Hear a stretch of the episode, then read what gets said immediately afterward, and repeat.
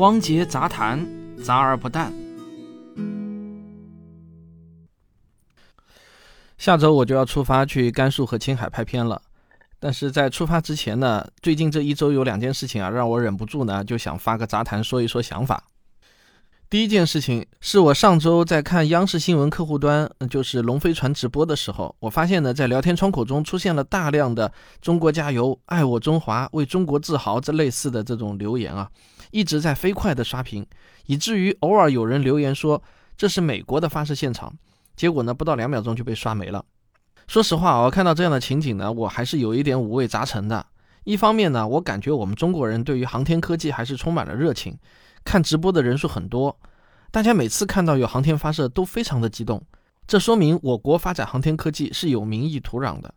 一项事业只有得到了人民的支持，才有可能发展的好。但另一方面呢，我也觉得在中国的这片大地上，科普工作真的是做得很不够。确实啊，这次直播呢，很容易让普通人误以为是我国的飞船发射，因为飞船的名字叫龙飞船，而且频频被提及的名字呢是马斯克，这个也很像一个中国人的名字。假如一个人平时不太关心国外的航天科技的发展情况，永远只关心咱们自己航天科技的话，那确实呢很容易产生误会。我觉得要实现民族复兴，有很多的先决条件，而打开国际视野，让人民有更多的机会去了解世界上最先进的科技发展，也是其中之一。我非常高兴看到央视新闻能够直播美国的龙飞船发射现场，类似这样的新闻呢，我觉得还可以更多一些。现在有一堵无形的墙挡在了普通老百姓和世界之间。就我个人的浅见来说呢，我觉得这样从长远来看啊，很可能是弊大于利的。第二件事情就是我看到北京卫健委五月二十九日在官网上发了一个民意征集的信息，题目是关于对《北京市中医药条例》草案公开征求意见稿公开征求意见的公告。其中第三十六条有一段是这么写的。不得以任何方式或行为诋毁、污蔑中医药。第五十四条写道：诋毁、污蔑中医药、寻衅滋事、扰乱公共秩序，构成违法治安管理行为的，由公安机关依法给予治安管理处罚；构成犯罪的，依法追究刑事责任。那我念的这些内容在网上呢，已经掀起了轩然大波了。这两天呢，有很多人都艾特我。啊，这些朋友呢，分成了两种声音，一种声音呢是想听听我的想法。另一种声音呢，是好意提醒我别自己往这个坑里跳。那这两种声音呢，我觉得我都应该回应一下。对于第一种声音，我想说啊，我对这个条例的意见是什么？你还用来问我吗？你只要稍微熟悉一下我以前的节目，你当然会知道我是什么态度。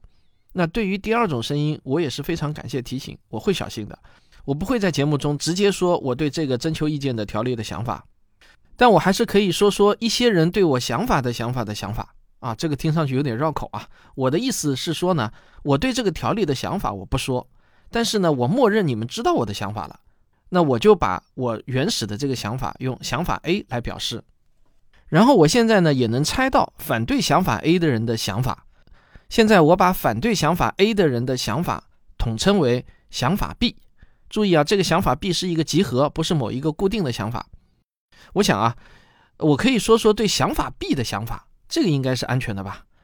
这就好像电影《英雄》里面甄子丹和李连杰的那场比试，他们就是在脑子中比武。